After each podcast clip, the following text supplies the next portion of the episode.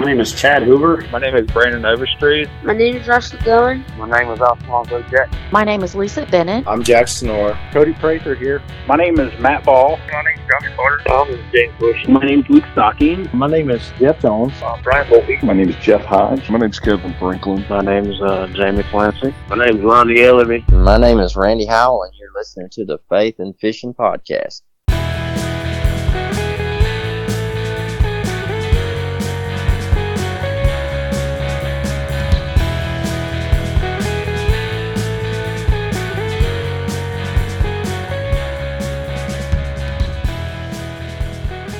Hey y'all, welcome back to the Faith and Fishing Podcast. I'm your host Cam, and I am excited to bring you another episode, this time with John Workman of 153 Baits. I don't have a lot of extra news this time, so we're going to jump straight in to learn from my mistake.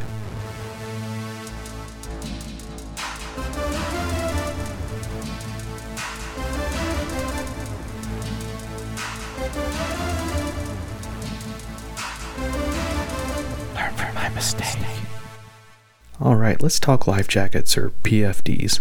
Something you may not know when you're first getting into kayak fishing or fishing from any kind of watercraft is how expensive PFDs are. I certainly didn't, and when I walked up to the wall of PFDs at the sports shop in my hometown, I was a little overwhelmed and just found the cheapest life jacket I could find, which was $70. I was floored to pay $70 for one of these things. Uh, now, there were a lot of mistakes that I made here. Uh, one was not doing any kind of research or shopping around. I could have found better life jackets for cheaper than that, and it would have been, um, and it would have been more comfortable. Uh, another mistake I made was that I didn't try it on before I bought it. If I had, I would have known how uncomfortable it was before I bought it, and I would not have purchased it. Um, so, anyways, I buy this thing. Uh, and I don't even remember the brand now, but it was stiff, bulky, and it had the full back. Uh, the first time I tried to wear it, the kayak seat pushed it, um, pushed the back up, and the shoulder straps went up and over my ears, and the bottom of the armholes dug into my armpits. Um, so, since North Carolina's law is that it has to be on the boat but not on your person, which is a stupid law, by the way, it should be a requirement to be wearing it. Um, so what I did was I strapped it to the front of the kayak, of course, where I could never reach it in a hundred years, um, and paddled without it.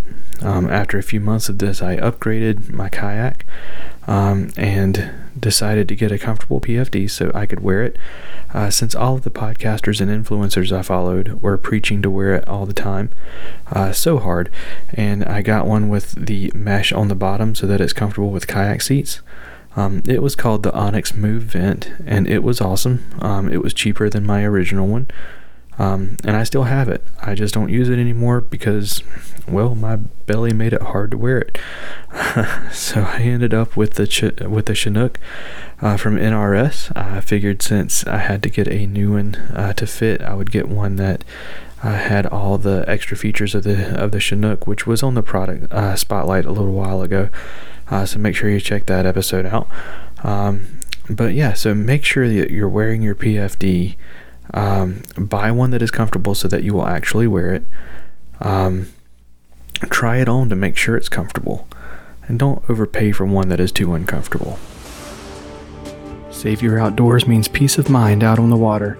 Savur makes retrieval devices for fishing rods, bow fishing bows, action cams, and more, so when you drop your gear in the water, you can get it back meaning that you don't have to panic when your gear goes in the drink. Check out SavurOutdoors.com, that's S A V U R Outdoors.com, to learn more and to try them for yourselves. And since you're a Faith and Fishing listener, you'll get 15% off of your purchase whenever you use promo code FNFP15.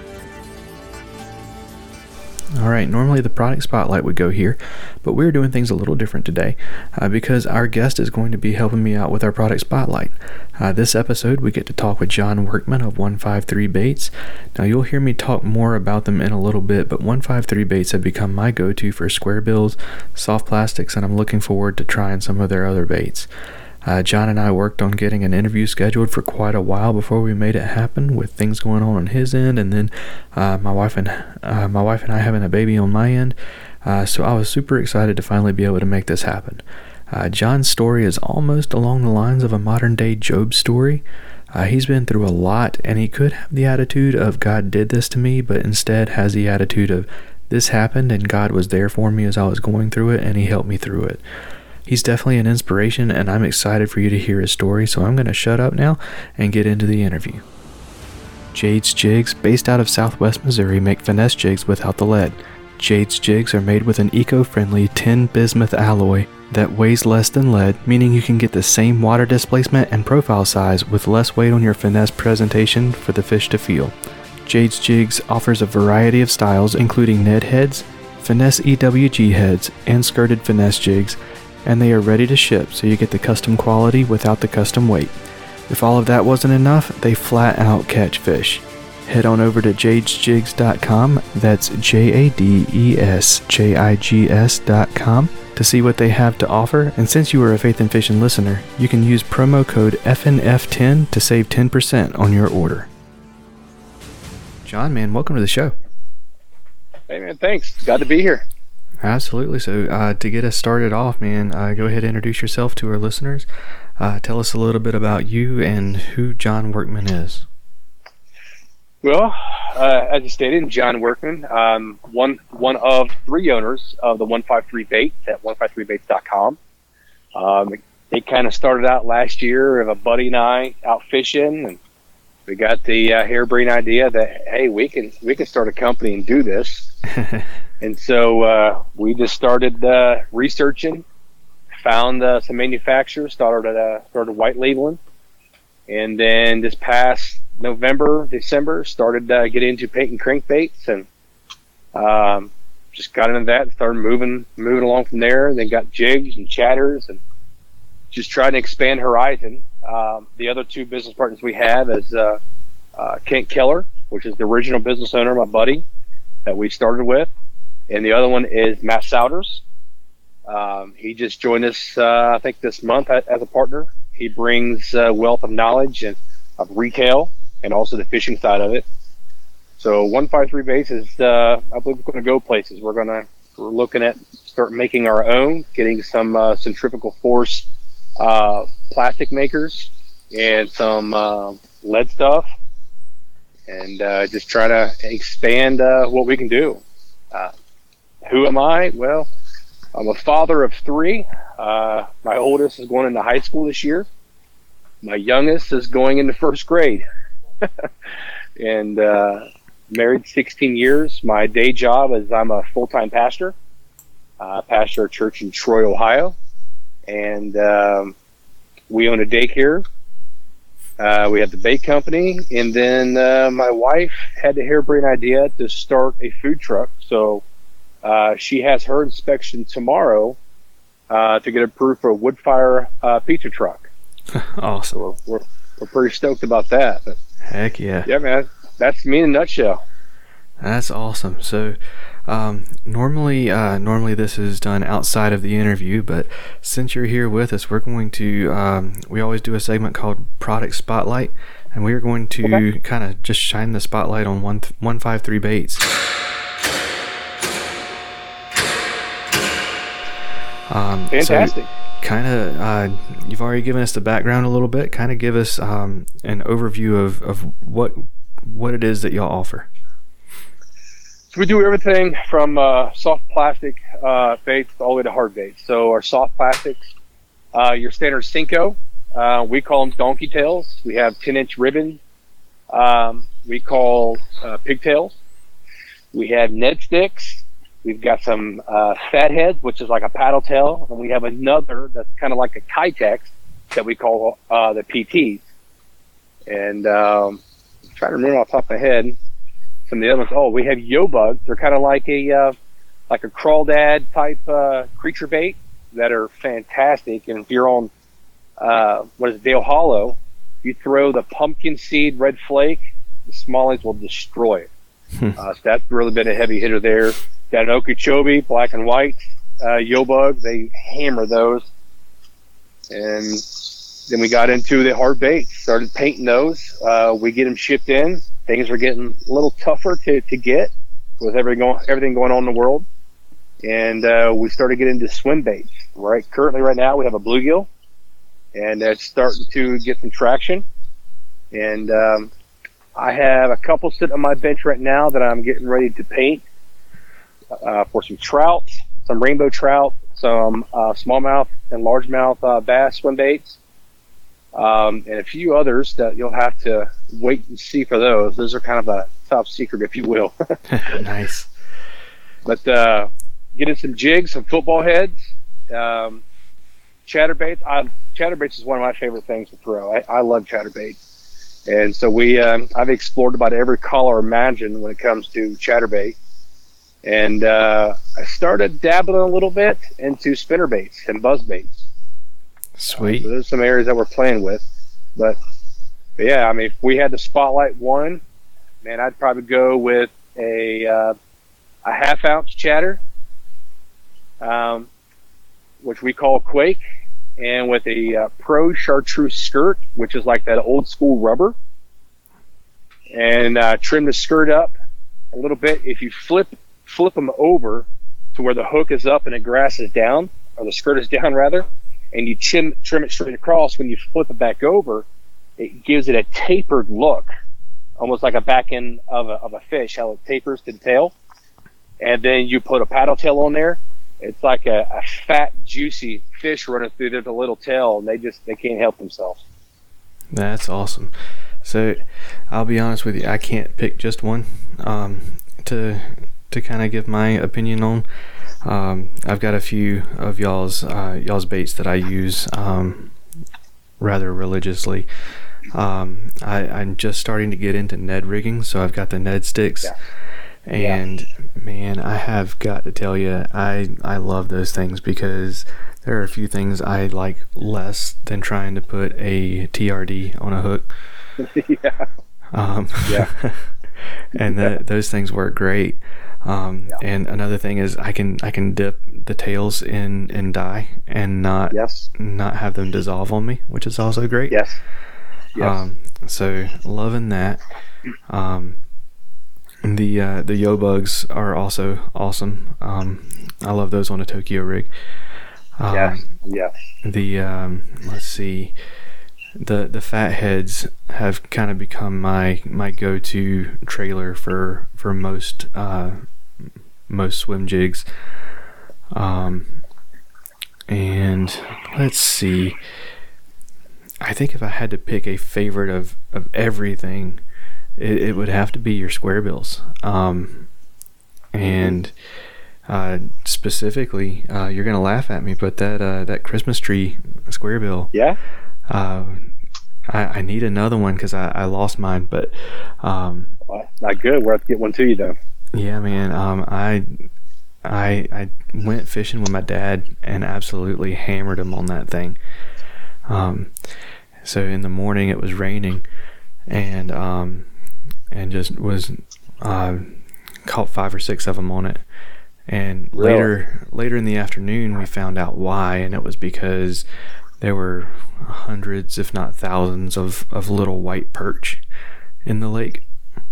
Um, Interesting. and it was um, it was right about the same size as that crankbait was the size of those little white perch, and Oh, so that uh, that had to have been what they were snacking on. But Bro, you hit that window perfect. yeah, um, but yeah, um, see, I like a uh, I fish a lot of really muddy water. So I like a loud rattle in my in my square bills, and square Yeah. bills are probably the thing I throw most. And your rattles are phenomenal. Thank you. um, We, we've been through a couple of them just just to get that one. Uh, when we first started painting them, we we ordered a couple different uh, from a couple of different manufacturers, and we came up with that one. Is actually Matt is the one who's like, you got to do that one. That's the loudest one I've ever heard. That's awesome. So, um, I, I I like to ask this question whenever I've got like the owner or um, someone from the company on. If there is a particular like weakness to your to your baits, what would you think it would be? A weakness to our baits. Well, it might be uh, a little arrogant and slightly braggadocious, but I think it, our weakness is, is people don't know who we are. Hey, absolutely. I mean, I, I, I hate to be that guy, you know, that owner, but you know, our stuff is, is solid. It, it really is. Uh, we had a, like for instance, we, we had a situation where we had a, a bad batch of uh, 1.5 square bills come in. We didn't catch it right away. Uh, we had a customer uh, order four, uh, two of the exact same color, and uh, he says, "Hey man, I'm running this to to the river, and first cast, and the bill broke off." I'm like, "Are you serious? Well, send me a picture of it." Sends me a picture of it, and he's on the river fishing, and I'm like, "Dude, I, I'll go paint you another one. I, am sorry that uh, this has happened to you. I'm not sure what's going on." Five minutes later, sends you a picture. The other one broke. He broke all four of them. I think it was like a 30 minute window. Well, here we kind of find out the bills uh, when we got them in from this other company, uh, they weren't glued properly, and the bills were snapping at the seam. So we uh, we replaced every single one of them and put him ahead of everybody else because it was one of our negligence. But you know, that's uh, I guess it's a default um, per se because you know I guess we didn't test them all. but, right but uh, it, that was one of the issues, and, and we did mitigate that pretty quick. And uh, one of our other flaws right now is um, is, is shipping, getting stuff out in a timely manner because it's just me. Um, you know, like I said, I, with uh, me pastoring, and I, we have a daycare we own, and my wife's starting a food truck. Uh, know, I'm also a uh, part-time police officer for the city of Troy as the uh, auxiliary, and I have the bait company, so things are things are tough. So I, I get I get backed up quite a bit uh, because of the amount of orders that do come in. So that is one huge huge flaw that we have. I hear you. Um, man, you are a busy man. Definitely don't let no grass grow. That's, that's for sure. I heard that. Um, how uh, how much how much blood have you and your uh, and your customers spilled because of those vector hooks? Oh man, it, it is. I, I have learned probably about after the twentieth, thirtieth hook how to put them on without bleeding. it was it was bad. It, it, was really bad. And then my son, he's eleven, and uh, he started helping me. He got stuck one time uh, not past the barb, but to the barb. And he's like, I'm done. so. I hear you. Yeah, I um, I caught one under my fingernail um, the first time I I, I, used it. That's not a. Uh, yeah. feel good. mm, no. Yeah, we. Uh, I actually keep super glue on my bench now. Uh, when I do get hooked, I hurry up for super glue it so they don't bleed all over everything. I hear you. That's awesome. So tell us about the uh, tell us about the name of of one five three baits. Where does that come from? So uh, one five three baits. It, actually started uh, from my son. Um, him and I were uh, kicking around an idea to do a YouTube channel because we wanted to do. Uh, at this time, about two months, three months after that time, I just came back from a few weeks in Israel doing a, a, biblical tour and some studies over there. And I was at the Sea of Galilee on the north end of it, and uh, our guy began to bring out in the scripture. It talks about um, how Jesus came to the men in the boat and said, "Cast your net on the other side." And uh, and I'm just going to completely paraphrase. I'm not going to dive really deep into the uh, theology of it, but uh, you know, we've been out all night, he said. He said, well, push your boat out, throw it on the other side. So they did. And it always confused me of how a man could walk up to these men in the boat that are professional fishermen and say, hey, you need to go out and push your net on the other side. And they say, well, we've been out all night, we caught nothing. But nonetheless, we will. You know, you won't find that today. but then but then they go out there and catch all these fish that the boat begins to sink, and these other boats start to come out to help them. And then when they get back to land, Jesus is standing there, and they get out of the boat, worshiping him. You know, you know, and say, you know, take us with you. This, that, and the other. So they walked away from a professional career of fishing to follow Jesus, and, and it always baffled me. So when we was in Israel, uh, the guide was was telling us the, the scripture story just as as I did. He's like, but did you know that they caught 153 fish? I'm like, nah, no, they didn't. He's like, yeah. I'm like, show me the scripture because I've never seen that. You know, even though I, I'm I'm a pastor, I, I don't know everything in the scriptures. I, I, I do not don't ever claim to. But I've never read that, and I know that story quite well.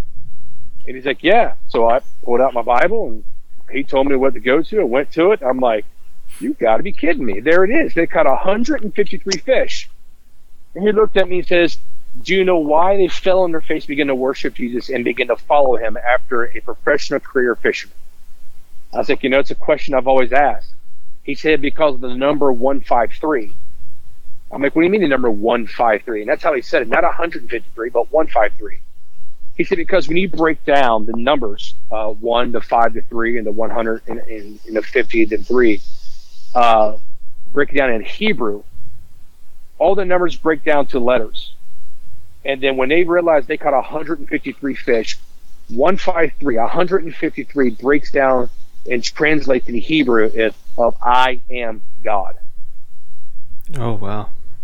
And I was just blown away, like, you've got to be kidding. Are you serious? And so, of course, me being a guy that I am, I had to go do my own research to figure it out.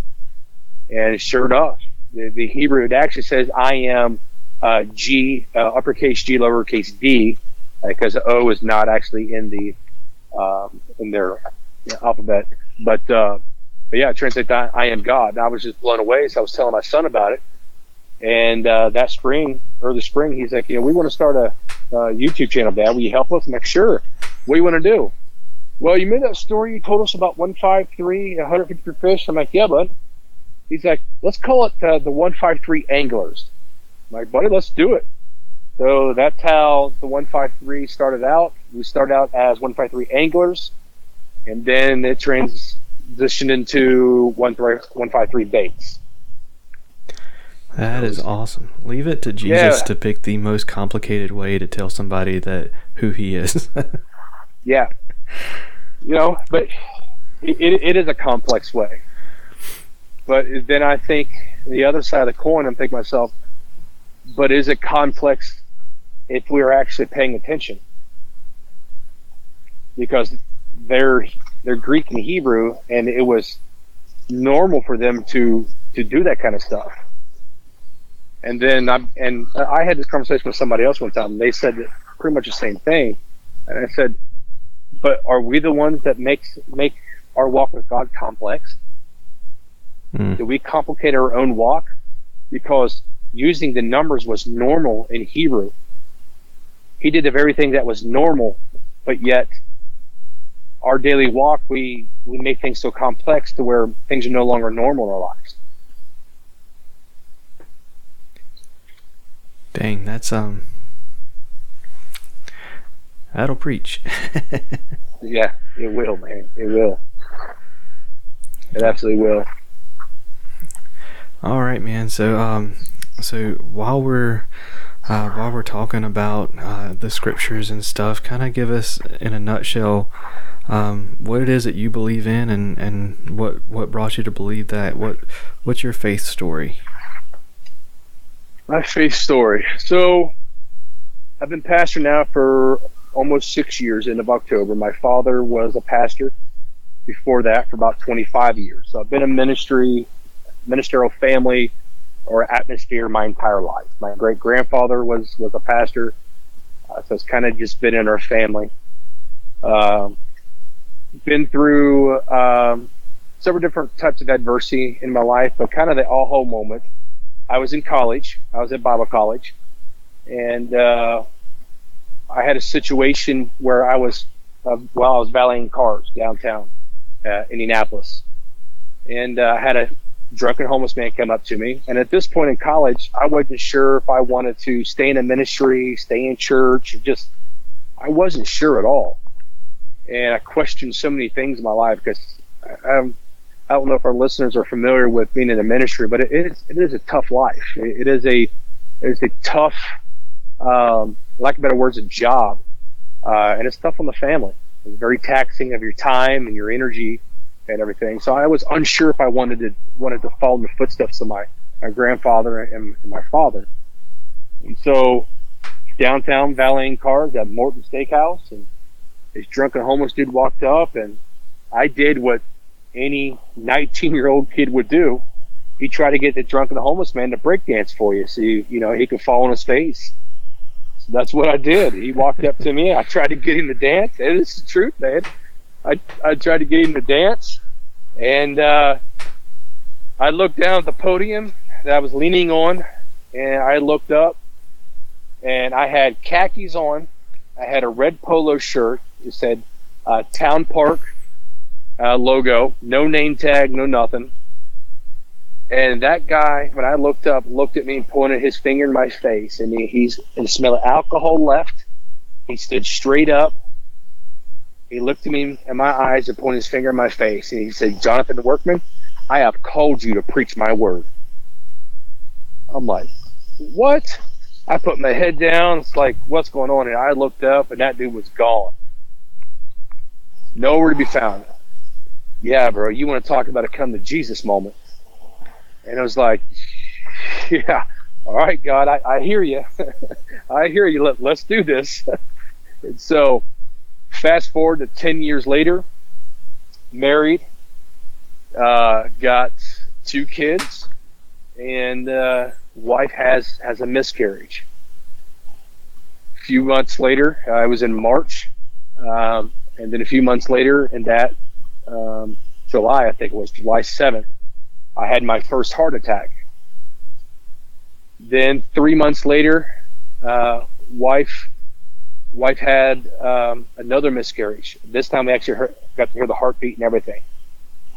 So we decided after after that miscarriage, what we were going to wait.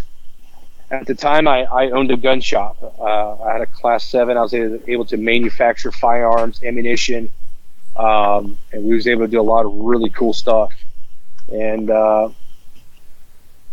the first seven months I was in business, I did just under eight hundred thousand dollars in sales and gross sales. The second year, I didn't do over one hundred and seventy thousand gross sales for the entire twelve months. I didn't understand why. That was one of the reasons why I, I had a heart attack um, in that time. Then the wife had a miscarriage, so I lost my business uh, that December, we decided to close doors. I just didn't want the stress of it no more. Um, ended up getting a job at UPS as a supervisor.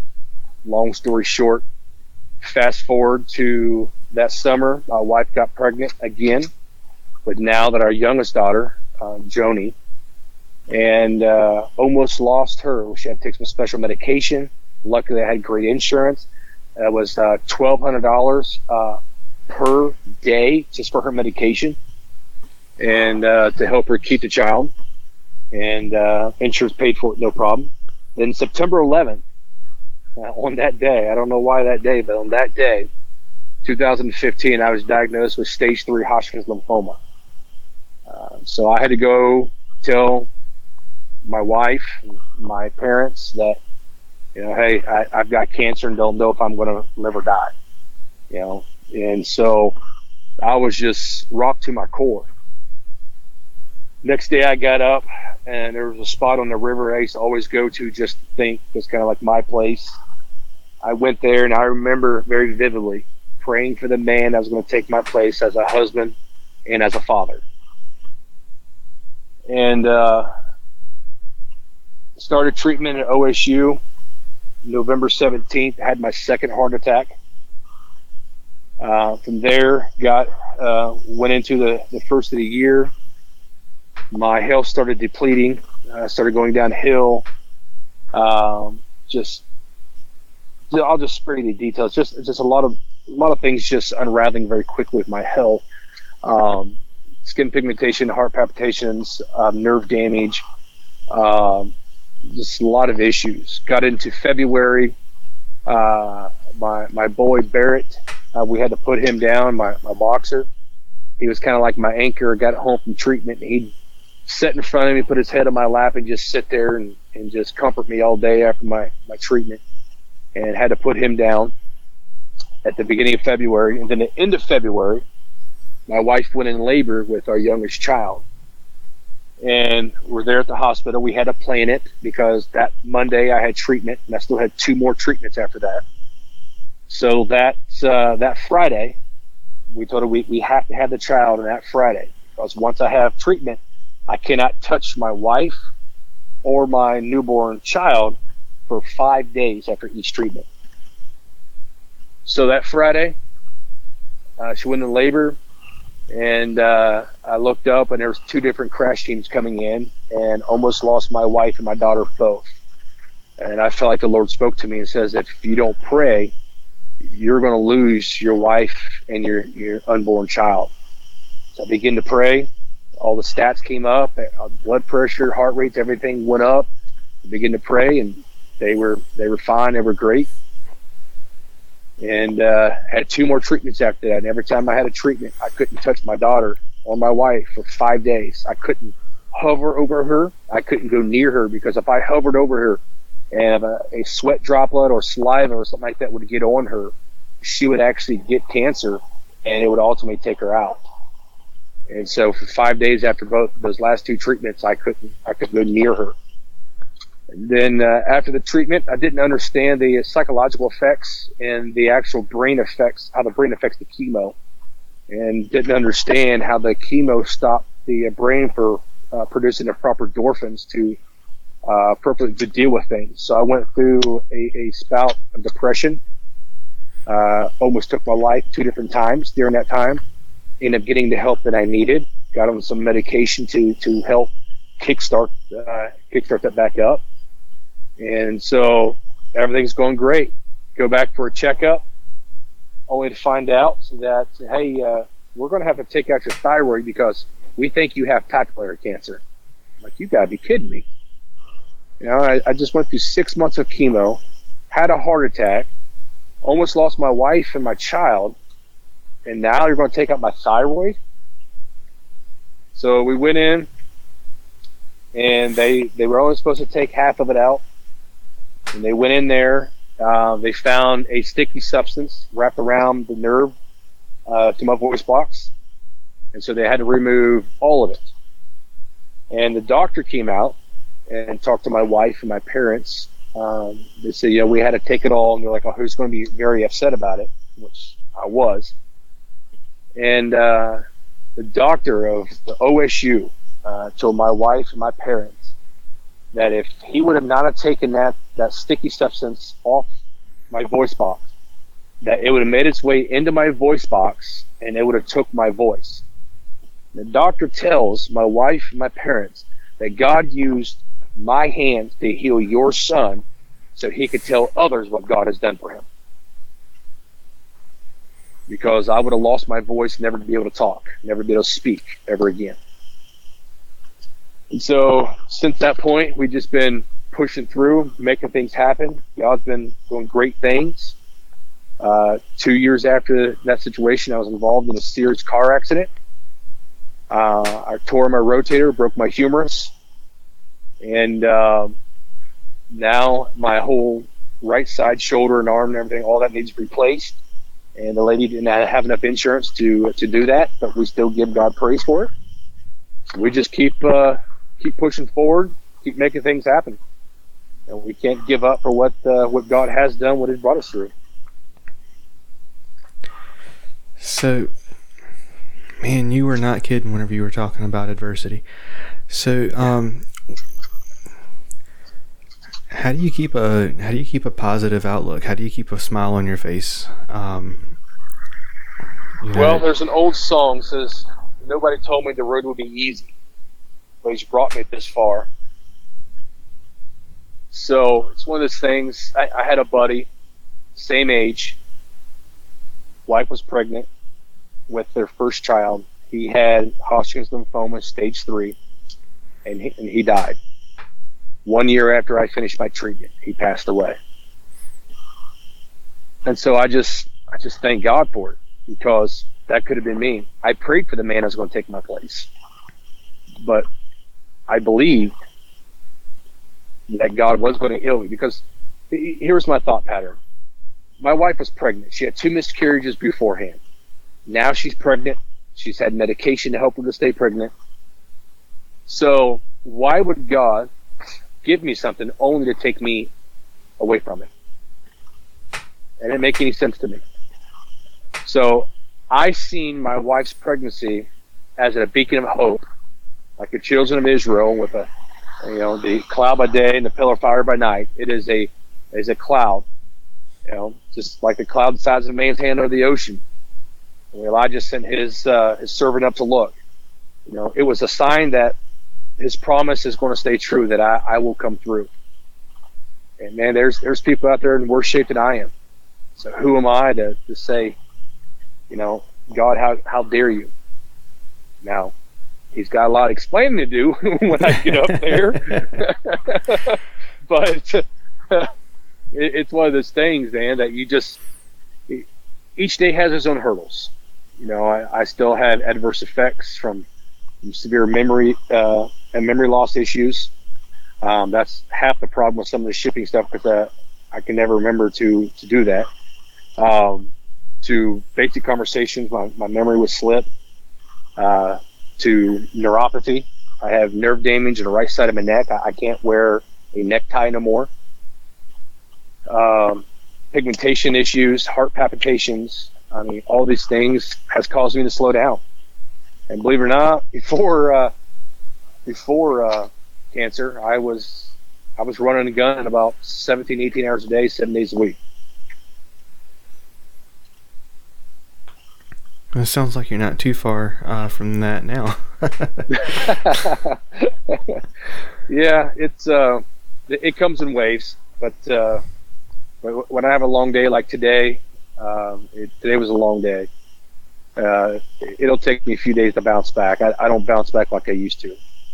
Um, I've done a few tournaments this this fishing tournaments this summer, and I'll go you know a day or two beforehand um, and fish it, find out where I'm going to go, and then fish the day of the tournament. After that third day, um, you'll see pictures. Day of first day of practice and the day end the day of tournament. My face is all swollen. Uh, my hands are swollen, um, and it takes me about a week to be able to get, you know, to bounce back from that. So it's one of those things that you just take each day, grain of salt. Thank the Lord for waking you up, face another day because you know better than the alternative. Absolutely. Um, yeah. So whenever you're whenever you're fishing those tournaments, are you fishing from a boat or from a kayak or what, from what kind kayak. of tournaments? Kayak. What kind Yeah, of kayak I do, are I you? do. I am running the uh, the Hobie PA14 uh, with the uh, XI3 and the uh, the Garmin uh, fish finder. Okay. Absolutely. Yeah, I, I, I love that thing. The problem is, I, I think it's a bass boat, and it's not because I'm running like 14 Plano boxes and like nine rods. So I hear you. it's tough. It's tough. I've I've I tend to carry more than I need on mine too. I Yeah. I, I think the last time I went out I had had eight rods. Um, and I don't have horizontal storage, so they were all sticking up behind me. yeah. Yep. yeah, I'm very thankful for that horizontal storage because man, I'd look like a tree coming across the water. I hear you. So, um, so this uh, this next question um, is is always my favorite one to ask that I get to ask people, but in in your case, I, I know it's going to be a powerful one because um, I have a feeling that given what you've been through, um, every every memory is a special one. Um, but uh, what fishing story or memory means the most to you? Hmm. I'd say I remember the first time I ever went out on my grandfather's bass boat. Um, I was 11 years old, and he took me out, just him and I. And that was the first time I ever used the old school bait casters. Yeah, Nice. those, those those round cylinder ones. And I remember the very first cast, man, I rat nest that thing to hear the kingdom come. And my, my grandfather was never never a church man. And uh, he never lost his cool. He never yelled, screamed, hollered. He never cursed, nothing. He just said, just bring it up here. We'll get it out. And uh, I'll never forget that. I walked up there with my head down, and he uh, pulled it all out, showed me how to cast it. From that point forward, man, I was hooked on bait casters. And uh, he's deceased now from lung cancer. And the rod that he taught me, I have sitting in my uh, my bedroom. That's awesome. He sounds an awful lot like my grandpa Steele. He, um, grandpa was, uh, everyone called him a gentle giant. He was, um, he was six four, but giant is a little bit of a stretch because he was he was a string bean. But as a matter wow. of fact, if you ever watched Hee Haw, the the character String Bean reminds me a lot of my grandpa Steele. Um, okay, yeah. But he um, he never ever um, he never lost his his temper um, with with me or my sister and um, my dad puts it this way I only saw my dad mad once and I deserved it um, yeah. Um, so he's he sounds an awful lot like my grandpa Steele. Yeah. So uh, whenever you're out fishing with somebody, what are you typically talking about? Oh man, you know that's a hard one because I, I'm I'm somewhat of a loner when when I go. Um, I've been out fishing with Matt Souter and, and Brad Hicks. Uh, I think it was the last group. No, Matt Matt Souter's and I we went together, and uh, remember serves me correctly. He just got a uh, the Garmin LiveScope, and so he was playing around with that, and uh, I think we talked about that. For the most part, I, I'm usually a loner because with all the activities I've got going on in my life, uh, fishing is the one place that I can mentally unplug, and I don't have to talk. I can just enjoy the quiet, and uh, so I honestly I don't really talk. So I hear you. Um, that is awesome. Um, it's it's it, it's refreshing to hear a pastor say that because um, I, I feel you. Um, I'm I'm the same way. I, I can be outgoing. I can I can stand in front of a crowd and talk. Um, I uh, before I uh, before I moved to this area, I was uh, working as a youth pastor in a in little bitty old place in Deep Run, North Carolina. But um, so uh, but I'm like I can be outgoing, but I'm definitely an introvert, and I am. Yeah. I'm someone who's not gonna. My dad used to introduce me to people when I was little. Say, "This is my son Cameron. He doesn't talk to people." now look at you running the podcast. yeah, that's awesome. All right, man. So uh, with all of our guests, we always uh, end the show with a little bit of fun with a segment we we call "What's Your Favorite." It's pretty self-explanatory. I'll ask you your favorite in a few different categories. Um, but uh, so to start us off, what's your favorite scripture? Oh, Genesis one and one. Uh, just a few uh, short words uh, of the Bible. The very first few words is the first four. In the beginning God. I love it. My, my favorite one's my go-to when life's falling apart. Just remember, first four words uttered in the Bible was "In the beginning, God." That's awesome. What about a particular uh, story from the Bible? Samson. Nice. Samson's one of mine because as a teenager, um, I struggled in that avenue of emails I shouldn't shouldn't have been with. And so it's, it's relatable, but it's one of those things that uh, the Lord saved me and allowed me not to fall into that trap. Absolutely, that's awesome. And if I can have a second one, when David, and this past couple years has really become my favorite, only because of the experience, is when David uh, killed Goliath when he pulled the five smooth stones. That has become one of my favorite ones because I stood in the same brook in that same valley, and I now have five smooth stones on my bookcase from the same brook that David pulled from. Oh man, that's awesome. Yeah. All right. So, what's your favorite fish to catch? Largemouth, if I'm freshwater fishing. Okay. What about saltwater? Blue marlin. Oh, nice. That's on my bucket list. The uh, last one I caught was 11 and a half feet long, 754 and a half pounds. Holy cow, that's awesome. Two and a half hours, rod and reel. Man, that's longer than this room I'm in. Um, all right, so what's your favorite fish to fish for?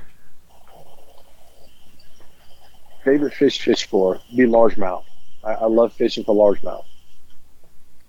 Absolutely. What is it? Is it the puzzle? Is it the is it the the gear? Is it the fight? What is it? Oh, it, it is probably the the puzzle. Um, I, I like to think of myself as a thinking man, uh, slow to react, and so I feel like largemouth are, are the same way. They're they're puzzle pieces, and when all the puzzle pieces come together, everything tends to work. And so you got to constantly, you know, I'm constantly going through my tackle box. By the end, my my center pail is, is full between legs there uh, of bait that I have, have I've used and didn't catch nothing. So I, I think I enjoy just the fact of it. It's a giant puzzle, and that's the only thing on your mind at the time is how can you outsmart them, and what is going to work. Awesome. What about your favorite fish to eat? Hmm, that is a tough one. Uh, you know, a few weeks ago I was up at Lake Erie and just had fresh walleye. That was pretty good. I hear you. I haven't uh haven't had walleye yet, but I keep hearing how good it is. I'm gonna have to try it as soon as I can. Yeah, it, it's nice and white and flaky. Oh man, it make my mouth water. I hear you. Um, and uh, what's the best way to have your walleye cooked? I'm a fat kid, bro. Deep fried. I hear you. All right, man. So um, I won't ask for any secret spots or GPS coordinates or anything, but what's your favorite body of water to fish? Oh, favorite body. You know, there's a little local place here in, my town uh, that I, I go to all the time. It's, it's heavily fished. and I mean, heavily fished. But for whatever reason, every time I get out there, it's just peaceful. There's nothing massive there. I think the biggest I, I've caught there is three and a half pounds.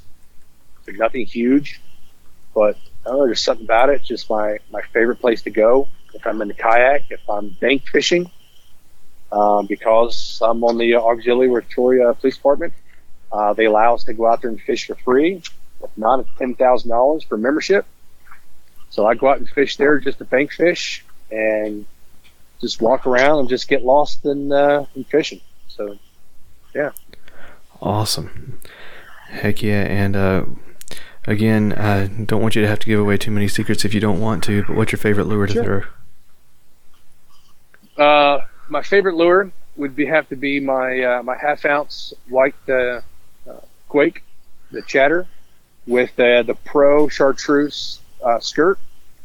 Then I flip it upside down, and then I, I trim it straight across because when you flip it back over, the skirt is tapered. And then I put a five inch uh, fathead on, white fathead. Awesome. And last but not least, man, what's your favorite time of year to fish? Favorite time, you know, I love the transition between winter and spring. Uh, I love the spawn like like anybody else, but there's just something about the color in fall. For Being on the water, and leaves falling, man, it's just you, you can't beat it. Can't beat it. Absolutely.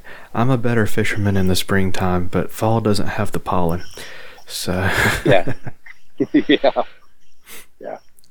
Awesome. Well, we're gonna start wrapping things up, man. If you would, um, what you can tell us, let us know what you've got up coming for you and for the one five three baits. Well, we uh, we have actually been researching, trying to uh, find out what direction we want to go as far as uh, the, soft plastic line. Uh, we are talking about creating our own. Um, we are looking at some centrifugal force, so we can uh, do soft plastics and also the lead pours. Um, so we are looking at that. because um, currently right now we, we white label everything. And we have been contacted by a few others, uh, other podcasts that want us to make some special colors. And so we are uh, we're considering getting into pouring our own. I mean, we have a few right now that we do that are just open pour. That's not on our website that we've been trying to master, but uh, we're, we're, looking to, uh, to possibly here by by this time next year to get into uh, pouring our own um, via centrifugal force. So what does um, what does that mean in, as opposed to like injection molding or um, or whatever? Like, what's the what's the centrifugal force part? So centrifugal force is uh, where it spins, spins in circles. Uh, the price difference is about fifteen thousand dollars. so uh, that's why we're looking in that direction because uh, the price of the uh, of the mold injected. So that's that's really the only reason why we're looking at the centrifugal force. Um, we have looked into some like the do it molds where you can manually uh, push the plastic in. Um, I just I'm not sure. I, am very intrigued by the centrifugal force and, and, how it operates and works and how we can do uh, double duty. For sure. All right, man. And uh, you got any uh, supporters or sponsors, people you want to give a shout out or thank you to? Just, just my wife and my kids for allowing me to do the things that I love to do, and the two fellas that uh, has jumped in this adventure with me, uh, Kent and Matt. You guys are awesome. I greatly appreciate you guys uh, for tolerating all my crazy, crazy ideas. Um, and then, you know, last but not least, but my uh, my cousin cousin Nick. He kind of helped us uh, in the beginning part of this, push us through. He's not technically an official owner, you know, air quotes here, but he, he definitely jumps in and helps us uh, with, with the marketing aspect. Because him and his wife own a company and helps us uh, drive towards the uh, the appropriate time for seasons and stuff of that nature. So I'm very thankful for these guys that that helps 153 and for my wife and kids. And to top it all off, good Lord above for giving me another day to breathe. Absolutely. And um, if you, uh, if listeners want to get in touch with you, follow you on social media, buy some baits, follow 153, um, how do they find you? 153baits.com. You go to the bottom of the page, find all of our social media down there.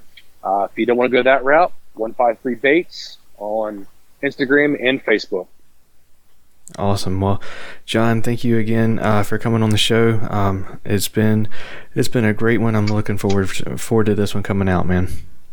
Hey, buddy, thank you for your time. I appreciate it. Get Outdoors Pedal and Paddle in Greensboro, North Carolina offers a huge variety of kayaks, kayak accessories, stand up paddle boards, and bikes and biking accessories from all your favorite brands like Yak Attack, Bonafide, NRS, Bending Branches, Kayak Cushion, Perception, Native, and many more. Get Outdoors offers demo days, rentals, repair and outfitting, expert rack installation, as well as courses to get you comfortable in your new boat. Check them out at shopgetoutdoors.com or stop by the shop and tell them Faith and Fishing sent you. Thank you so much to John for coming on the show and opening up with us about what you've been through um, and talking 153 baits with us. As always, John's links, uh, links to 153 Baits, uh, links to all things faith and fishing, Savur Outdoors, get outdoors, pedal and paddle, and to Jade's Jigs will be in the show notes. Um, that's going to do it for this episode. Thank you all for listening. Y'all take care, and God bless. Thank y'all for listening to the Faith and Fishing podcast. Be sure to give us a rating and a review if you enjoy the show and follow the show on Instagram at Faith and Fishing Pod or at facebook.com slash Faith and Fishing. Be sure to reach out to one of the amazing pastors in your community if you have questions about faith, and make sure you join the Faith and Fishing community on Facebook. Special thanks goes to Tyler Worrell, the graphic designer behind the Faith and Fishing logo. The Faith and Fishing podcast is produced by Cam Steele, and the music for the show is written, recorded, and performed by Jonathan Inthlanzy and Cam Steele. Thanks again for listening. Y'all take care, and God bless.